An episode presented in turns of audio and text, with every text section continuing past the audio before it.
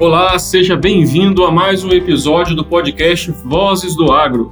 Eu sou Flávio Amaral, analista de comunicação e inovação do sistema FAENG.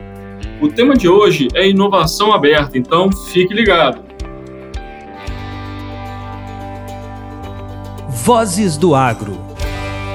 Muitos caminhos levam inovação ao campo.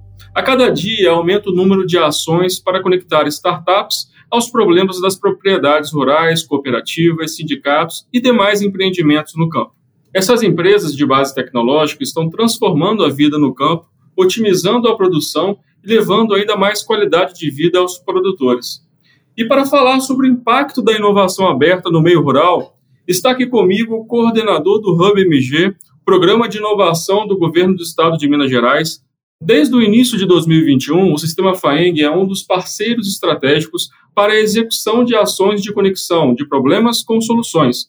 Mike, seja muito bem-vindo. Olá, Flávio. É, olá, ouvintes. É um prazer estar aqui com você, Flávio, nesse momento e com a audiência que vocês têm aqui em Vozes do Agro, para estar compartilhando um pouquinho sobre inovação aberta, sobre o que a gente faz aqui no Hub, em especial em parceria com a FAENG e outros atores que a gente tem aqui nessa construção de trabalho bacana que a gente está realizando em Minas Gerais.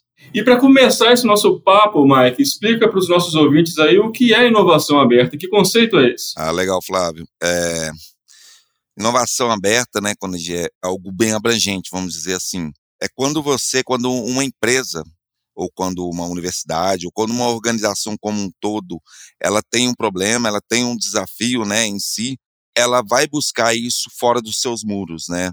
É, antigamente a gente tinha muito conceito dentro das empresas de ela mesmo solucionar seus problemas através de, do seu setor de P&D, né, de desenvolvimento, é, de contratar pessoas para isso, e hoje não. Hoje é, é um fluxo contínuo né, de conhecimento que vai de fora para dentro dessa organização.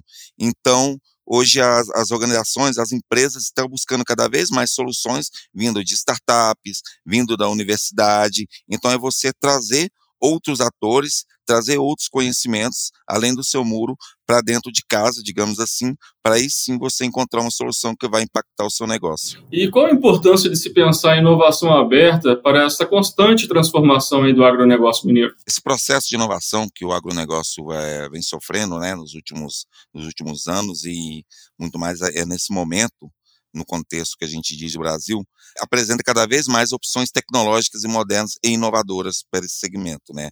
Isso tem beneficiado tanto os produtores, os empresários, quanto os consumidores final ali daqueles produtos que vai sendo vem sendo produzido pelo pelo pelo segmento de, por esse segmento da economia. O uso dessa agricultura, né, da agricultura digital, como a gente diz, é importante nesse processo como um todo da inovação do agronegócio. E falando um pouco dessa evolução, dessa constante transformação do agronegócio, né, e, logicamente, atento a todo esse movimento, há mais de um ano, né, o Sistema FAENG iniciou mais uma frente de trabalho, em parceria com vocês, né, com o Hub MG Agro, para uh, ah, rodar ciclos de inovação aberta e ações de conexão com o mercado. É, qual o impacto que você enxerga dessa parceria e a gente já tem algum resultado nesse sentido para o mercado mineiro? Legal. Falar um pouquinho, né, bem brevemente, sim, do Hub MG como um todo e também a gente entrar um pouco no que vem a ser a parceria é, com a FAENG e demais atores. É, o Hub é um programa que acontece desde 2017, é um programa da Secretaria de Desenvolvimento Econômico, onde a gente trabalha em inovação aberta junto a médias e grandes empresas é, de Minas Gerais, né, de diversos setores da economia e inclusive o agronegócio. Em 2019, a gente começou a fazer alguns eventos estratégicos é, para o setor do café, em parceria ainda com a nossa a Secretaria de Agropecuária e Abastecimento aqui do Estado. A gente fez em 2019, 2020 e 2021 a gente resolveu ter ações mais abrangentes, né? Então a gente não só fazer eventos específicos pontuais, como rodadas de negócio, mas sim ciclos de inovação e eventos inspiracionais. Então, a partir de 2021, a gente, o AFAENG veio, compor essa parceria com a gente, é uma parceria que a gente tem é, é, bastante carinho, porque vem agregando e tornando um sucesso. Além da AFAENG, a gente trouxe ainda a Novo AgroVentures, é, a Venture Builder do Agronegócio em Minas, que também tem uma ligação com a FAENG, e o Tecnopark da Universidade Federal de Viçosa, a qual também trouxe a expertise deles com inovação, é, ainda mais com uma pegada mais acadêmica e de pesquisa. E 2021 foi o início desse trabalho, né?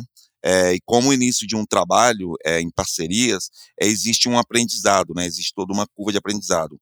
Mas mesmo assim a gente conseguiu, conseguiu sim, ô Flávio, alguns resultados interessantes. A gente, em 2021, a gente realizou cerca de seis rodadas de negócios com alguns segmentos aí é, do agronegócio, como leite, café, fruticultura e também como agro como um todo.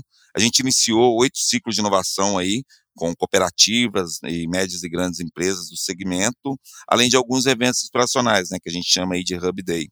No total é, de impacto em 2021, a gente gerou, impactou diretamente 28 médias ou grandes organizações do agro e a gente conectou elas aí com mais de 100 startups, né, mais de 100 soluções é, tecnológicas e além de mais de 20 pesquisadores e a gente tem uma estimativa de que só em 2021 a gente tenha gerado aí de negócios entre essas partes de 2,5 milhões é, dentro do agronegócio mineiro. Então são, são números que demonstram aí um resultado prático dessas conexões né, em prol do desenvolvimento do agronegócio. E é, você comentou a respeito dessa conexão com médias e grandes empresas.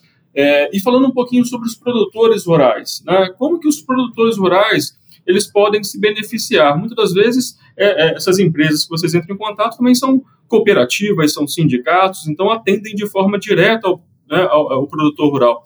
Como que se dá essa conexão e como que eles se beneficiam desse programa? A gente tem feito o, uma das formas que a gente tem prospectado, vamos dizer assim, essas, esses, esses stakeholders, né, para se beneficiarem do programa do Hub, tem sido se aproximar de associações, tá?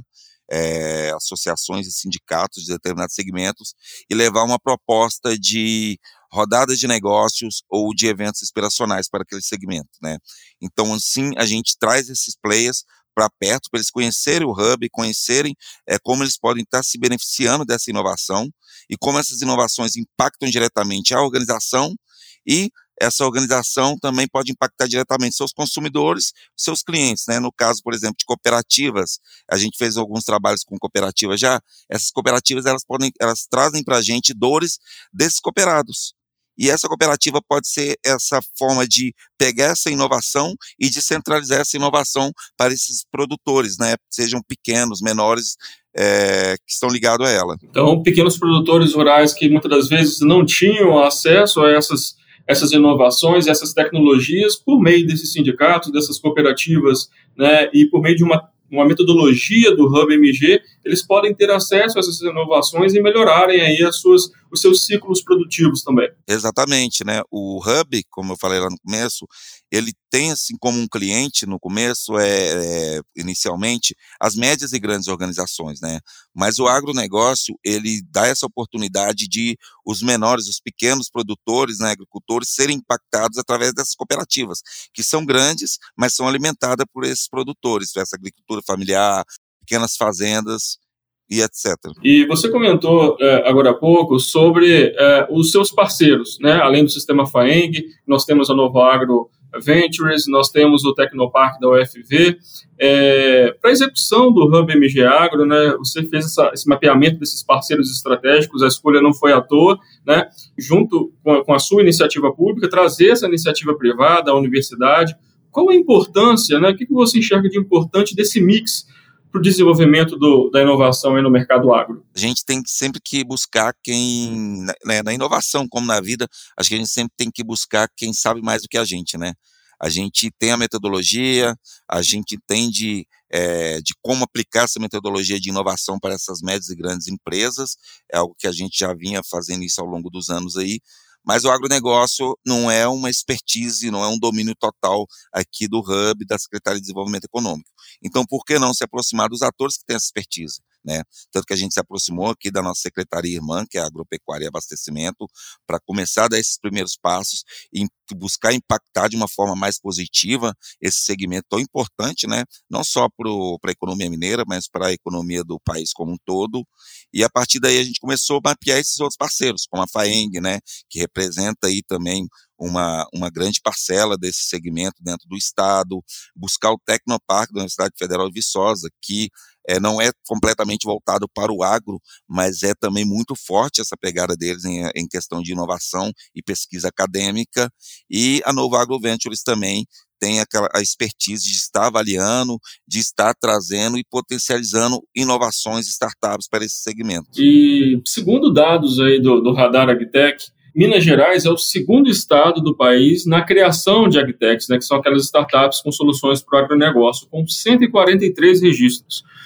O que nós precisamos fazer para continuar avançando na criação e na retenção dessas, dessas startups? Flávio, acho que recentemente, acho que menos de uma semana, duas semanas atrás, eu tive vendo que só em, 2000, em 2020, né, em plena pandemia ali, o é, segmento startup, né, as agitecs cresceram em 40%, né, e ela vem despertando cada vez mais a atenção dos investidores que estavam muito ali focado em, em fintechs, em soluções é, voltadas aí metaverso, vem muito forte, e o varejo também. E está tendo um boom, digamos assim, é, do, da, das agitecs, do, do potencial que tem essas soluções inovadoras para o agronegócio. E eu acho que esses investidores, essas políticas de fomento também e de conexões como o Hub é um grande incentivo para o surgimento de novas, de novas soluções e que essas soluções elas ganhem cada vez uma maturidade, né? Essa maturidade vem, por exemplo, através do, do de um dos nossos parceiros, que é a Novo Agro Ventures. É, é o segmento deles é o quê? É identificar e ajudar e potencializar essas inovações, é ter um grau de maturidade e prestar um melhor serviço inovador para o agronegócio mineiro e nacional. Então você acha que agora é a hora das startups do agro? É hora dos empreendedores aí prestarem atenção nesse movimento do agronegócio e pensarem em soluções para esse mercado? Ah, sim. Eu acho que ainda é um número pequeno de, de startups voltadas exclusivamente para o agronegócio no Brasil, se a gente comparar aí com as fintechs e até o próprio varejo, agora eu mencionei, mas eu acho que vem tendo um crescimento muito grande e um interesse muito grande dos investidores nesse segmento. Só esse ano, por exemplo, a gente está o quê? Entrando agora no, no em, em, junho, né?